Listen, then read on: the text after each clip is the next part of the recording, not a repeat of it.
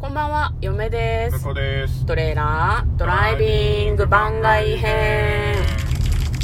はい、始まりました。トレーラードライビング番外編。この番組は映画の予告編を見た映画の知識のない嫁と婿の夫婦が内容を妄想していろいろお話ししていく番組となっております。運転中にお送りしているので安全運転でお願いします。はい、今日は番外編ということで、はい久しぶりにメインスタジオの方から映画の感想をね、はいお話ししていきたいと思います。は。い、ネタバレありでお送りしていきますので、ぜひ気をつけてお聞きください。今日、感想をお話しする映画はこちらです。クワイエットプレイス2、破られた沈黙。はい、見てまいりました。見てまいりましたね。こちらは1もありますので、えーお話しする中で1のネタバレももちろんしていきますので、どうぞよろしくお願いいたします。まずですね、私たち、1ヶ月ぐらい前かね、かな、うん。結構前だったかもしれないけどもうちょっと前かもしれなんかこの映画の妄想を事前に行っていたんですけれども、まあ、1の内容を踏まえて、えー死んでしまったお父さんが謎の耳でか宇宙人になってキメラ化して家族たちを襲ううんうん。というようなお話ではないかというふうに妄想しました。なるほ。ど、なるほど。だからね、あの、前出てきた化け物の正体が、うん。実はこう人間だったんじゃないかっていうのが分かっていくようなストーリーではないかと。うん。ただ、どうしても B 級ホラー味出ちゃうねっていう話に、うん B 級 SF か、うん出ちゃうねっていう風に妄想して、あんまりその、うまく妄想できなかった回ではあったんですけど。そうですね。まあ、うんだけど、あの、破られた沈黙だから、うん。もうなんか、あの、すげえ騒ぎ立てるんじゃねえかっていう、ね。そう、8割アクションなんじゃないの？うんみたいな話もちょっとしましたね。はい。では、はい見てきた感想なんですけど、大丈夫だった。全然沈黙だったね。あ、そうね。うんあの、前の良さは全く消えてなかったですね。消えてなかったですね。まあ、嫁が一番思ったのがさ、導入部分が上手だなっていう風にすごくそうね、思ったん2だよね。としてね。うんそうそうそう。映画の冒頭部分で、その、 Day One、その、こんうん今回の騒動というか、なんかその、謎の、こう、なんだろう、人間に襲いかかる妙な宇宙人みたいな、こう、やつが、どういう風に地球にやってきて、パニックが増幅していったかっていうのの1日目を、その、ワンに登場した家族を、こう、中心に紹介してくれていて、紹介？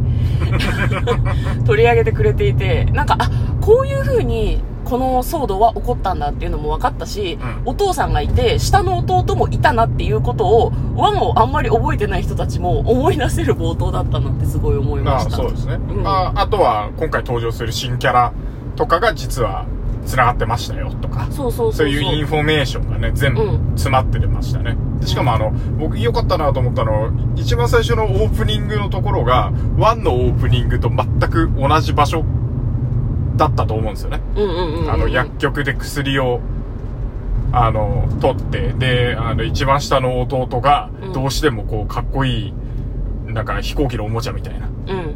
あれか、光線銃だったかな。そうね、そうね。なんか音が鳴るおもちゃみたいなの、ね。おもちゃ欲しがってたりとかっていうのが、あの、ちゃんとチラチラ映ってるんだよね。うん。うん。でそれも良かったですね。映ってるっていうか、チラチラ思い出せるみたいなように。感じだったよね。あの、そう、多分アングルとかも結構実は一緒なんじゃねえかなだからこう、下手に、こう、ワンの時の映像そのものをインサートするんじゃなくて、うん場所は一緒なんだけど、もっと前だから、なんかでも、ワン見てる人はなんとなく思い出すんだよね、多分ね。それをこう誘発するような、こうなんか画角とか作りになってて、なんか上手だなって思いました。しつこくない感じで、ああ、ワンってそんな感じだったっていう風に、スーって映画の中にこう入っていける感じが、すごく好きでしたね。そうですまあ相変わらず一番最初のこの、いつもよりさ、うん。あの、最初の映画の、うん。あの、気をつけポイントみたいなのやってるじゃん。そうね。あの、音を立てないとか。うんうんうん。そういうのがなんか、ものすごく効いてくる感じだったよね。うんうんうんうん。だっただっただった。あ、そうだね。静かにしないとね、ごめんなさいって。本当にクワイトプレイスの時はなんかあの、普段ね、うん普通にポップコーンとか、あの、食べる音も本当に気を使う感じがね、うん。あれがいいですよね。まあ普段から気を使った方がいいのかなって嫁はちょっとだけ思ってますけどう。普段はね、でも周りもさ、結構音立ててるからさ。うん。でもなんか、それがなんかこう、クワイエットプレイス見るときはもう一段ギアが上がる感じがね。そうね。静 静かにしないと死ぬっていう映画だからね。ねうん。まあ面白かったんですけれども、まあ前回のお話でもう元々いたところに住めなくなっちゃうんだよね。みんなね。ねうん家が燃えてしまうので。だいぶ襲われたんでね。そうそうそう。で、まあその必要なものを持って出か出かけていくというか、その、自分たちが落ち着けられるところまで逃げなきゃっていう風になるんだけど、まあ、あの、耳がこう不自由なさ、お姉ちゃんがいるじゃない。すごいできるよね。賢いねめちゃくちゃ地頭がいいし起点が効くんだよね多分その向こう水なところとかうっかりなところとかももちろんあるんだけどあのお姉ちゃんのおかげでどうにかなってる部分が結構大きいよね。いろいろね今回もその冒頭部分で逃げるっていう風になった時に自発的にこれが必要だろうって思うものを取りに戻ったりとか、うんまあ、本当はその勝手な行動は控えた方がいいのかもしれないけど結果的にそれが大事だったじゃないすごくそうですね。それが終盤までずっとお姉ちゃんの自発的な行動が家族、ひいては人類を助け続けるっていう感じだったので、うん嫁はなんか、お姉ちゃん頑張れってずっと思いながら見てましたね。うん。で、なんか、弟の方がさ、ちょっとその引っ込み思案というか、臆病というか、お姉ちゃんどうしようみたいなうんうんうん。感じのキャラクターだったと思うんだけど、今回はね、なんか終盤にかけて、なんかすごい、勇敢にね、なったなった。感じが良かったですね。うん、もう、でもなんかその臆病感も出してたからさ、途中であの、何？密室に閉じ込められちゃってね、酸素がうんうんうん。なくなるから、うん。こう、弟の酸素ボンベをね、うん。こう、ちょっと吸うんだよね。その時に、まさかこいつ、弟を見殺しにって、思ったよね。思った。思った。あれは思った。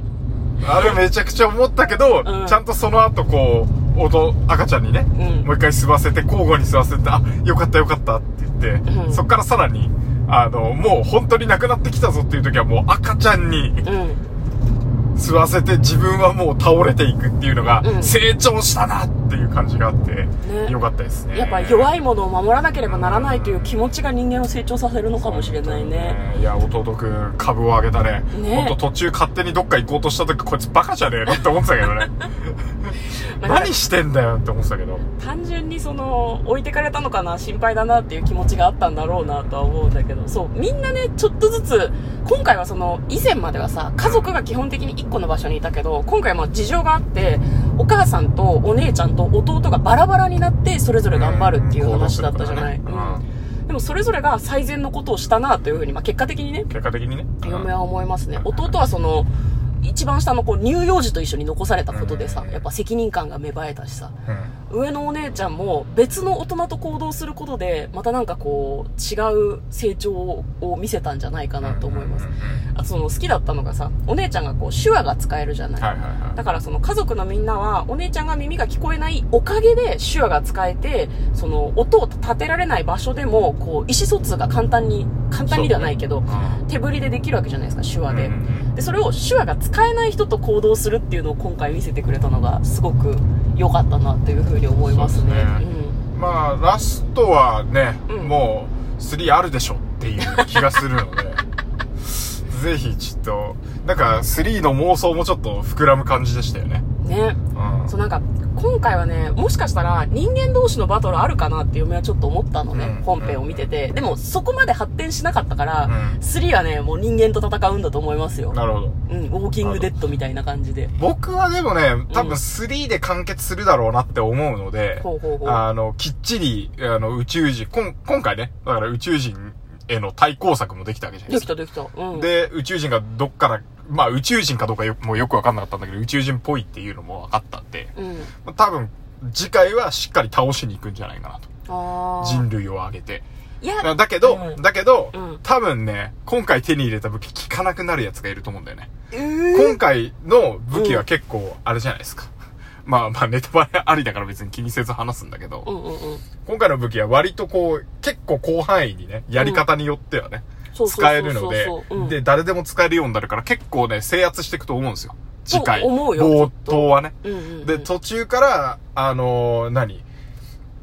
薬の、薬？あの、殺虫剤の耐性を得たゴキブリのように、あー多分効かなくなるやつがいるんですよ、今回の。うん。なるほどね。うその音では制圧できないうん。宇宙人が、なんかこう進化を遂げて、できてくると。そうそうそうそうそう、ねだからそ、そいつを、まあ、うんどうやって倒すかっていうのを、うん最後、起点を聞かせて、うん。倒して、まあ、ひ平和になったね、うん。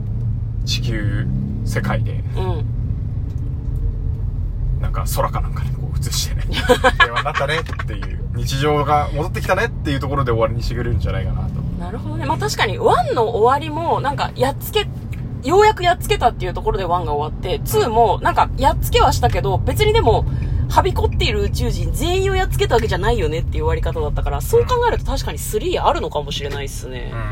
いや、嫁はね、3はね、あれだと思うよ。人間と戦うと思ってるから、人間の中に、その、宇宙人が嫌いな音を使って、宇宙人刺激するやつ現れると思うよ。ああ、なるほどね。宇宙人を操って生物兵器みたいにして人類を自分のこうなんだろう思うがままに操ろうとする悪者出てくると思う、まあ、でもね、なんかご時世的にね、この、なんかいろいろ強いられてるのが、うん。コロナともこう結構繋がってきてるから、まあそうね家にいなきゃいけないみたいな感じともまあリンクするし制圧し。てうん。日常が戻ってくるっていうところで、人間のバトルまで行くとね、ちょっと軸ぶれちゃうかなっていう気がするんで、で。僕はあんまりやらないでほしいなと思いますね。まあねポストアポカリプスものでまあありがちな展開なのでそうそうそう。こはやらなくてもいいのかなっていうのは確かにあるけど、わかりました。まあなんかそんな感じで3にもなんかこう期待感の持てる、うん。で、なんか2も、なんか2ってさ、こういう系のパニック系の SF、SF? ホラー？みたいなのだと、なんか2ってなんかあんまり面白くないイメージがあったんだけど、うん。今回ちゃんと面白かったので、うん。